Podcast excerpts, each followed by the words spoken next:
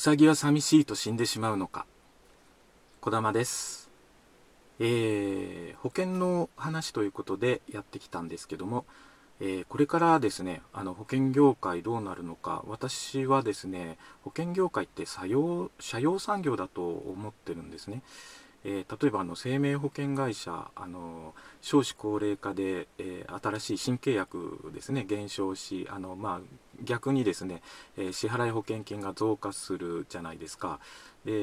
え損害保険の会社もですねえーと、収入保険料のあの大部分が、まあ、自動車自賠責なんですけども、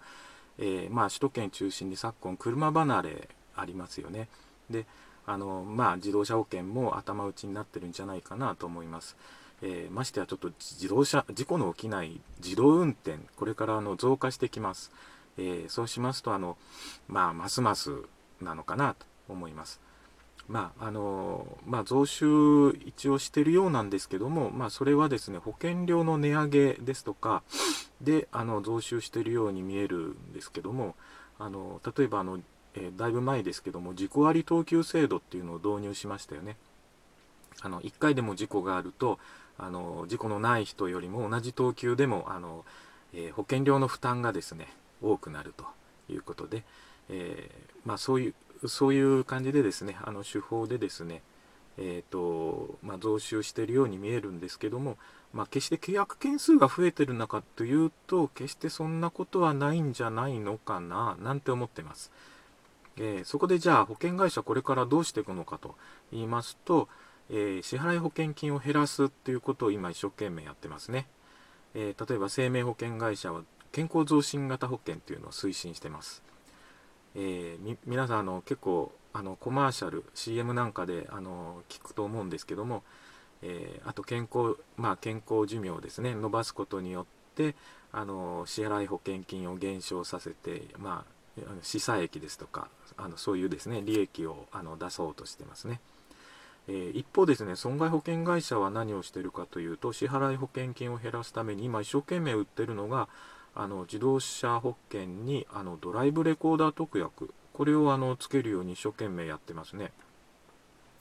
まあ、あの自動車あの保険というのはまあ損害率が50%前後あるのでそれをまあ圧縮するということで、えー、利益を出そうとしてるんじゃないでしょうかね。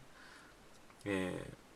ー、例えばあの2017年に起きたあの東名高速での煽り運転の事故あのまだ記憶に残っている方いらっしゃると思うんですけどもあの運転手のあの、まあ、交通トラブルへの対処意識ですね、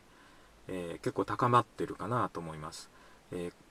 まあ、あの今皆さんもあの車にあのドライブレコーダー搭載してる方も結構いらっしゃるんじゃないかなと思います。まあ、そういう意識の高まりを背景にですねあのドライブレコーダー特約というのがあの一生懸命売ってますね。これをあの、まあ、ネタに自動車保険を攪拌しようということをやってるかと思います。えー、まあ、確かにあの自動車運転自動車を運転してるとですねいつ事故やトラブルに巻き込まれるか分かんないですもんね。えー、ちなみにあの内閣府が発表している交通安全白書っていうのがありましてそれを見てもの車間距離不保持の取り締まり件数っていうのは結構増えてます。でそのうちの7割はえー、高速道路ですね高速道路ですのでまさにあの命との危険と隣り合わせですねまあそんな感じであの煽り運転があの増えてる中で、えー、客観的証拠を収集できるとあの刑法などが適用できるということで今一生懸命あの、えー、ドライブレコーダーの映像をですねあの導入しているところが多いなと思います、えー、ドライブレコーダーあのお持ちの方はあのあれですけどわかるかなと思いますがあの価格帯ですね。あの1万円ぐらいから4万円ぐらいまで、まあ、あのネットで安いの買えば5000円で買えるんですけどちょっと不安ですけどね、えー、ただあのなんか主流はですね2万円前後のようですね、えー、ちゃんとバージョンアップなどのメンテナンスをしてないといざという時に記録ができないということなのでそういうこともないようにしたいです。えー、ちなみにあの自動車保険に付帯されているドライブレコーダーですねこれ特約でしてドライブレコーダーの特約をつけてあの保険料を割り増しして、えー、やってるんですがこれはあの自動であのバージョンアップがされるということですね。であのメリットとしてはあの強い衝撃を感知すると保険会社のコールセンターに自動でつながります、えー、事故前後の記録もあの自動で送信されちゃうということですね、えー、ドライブレコーダーに GPS 機能が、まあ、ありますので、え救急車やレッカーなどの案内ができると、えあとドライブレコーダーで記録されているデータを分析して、えなんと運転診断レポートを作成してくれる必要なんでしょうかね。あの、そんなものが。えー、ただし、あの、特約の保険料ですね、えー、大体月々、まあ、数百円なんですが、まあ、1000円まではいかないんですけども、あの、かかります。えー、高性能のドライブレコーダーを大体、あの、貸し出してるんですけども、あの、もらえるわけじゃないんですね。これ、貸与なんですね。え借りることができるんですけども、えそれほど高性能じゃなくてもいいんじゃないかなっていう人はあの自分で買った方が安いんじゃないかと思います。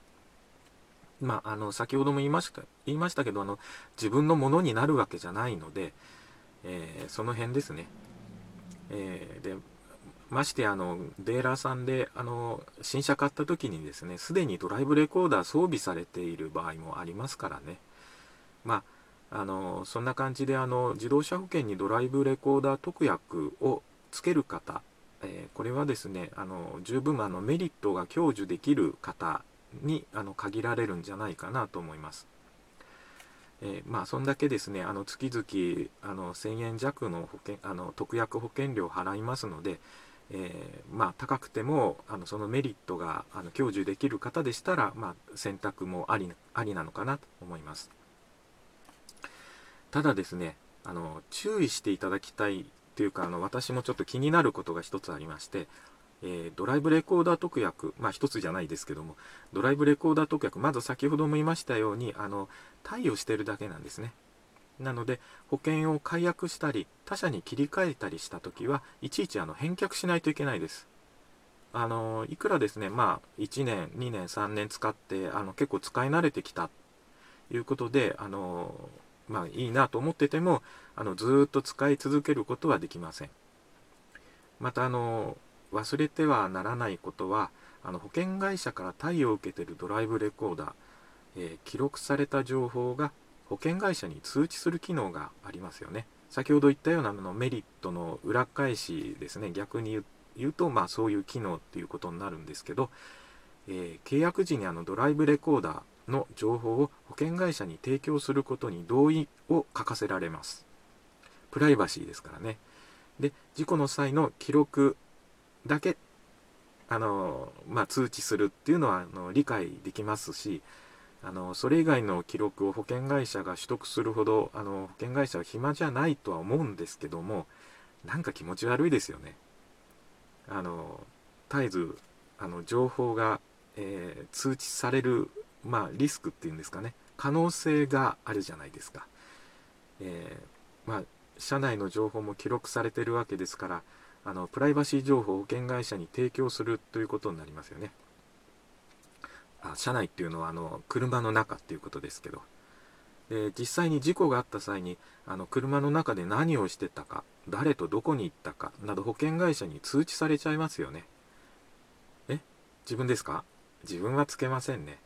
あの絶えず誰かに見張られているようで気持ち悪いです。あの歌なんか口ずさんでいて、まあ、ちょっと音声が記録されるのかどうかあれですけども、まあ、高性能だから記録されるんでしょうね。あのそんなあの歌声がですね記録されてたらちょっと恥ずかしいですからね。はい。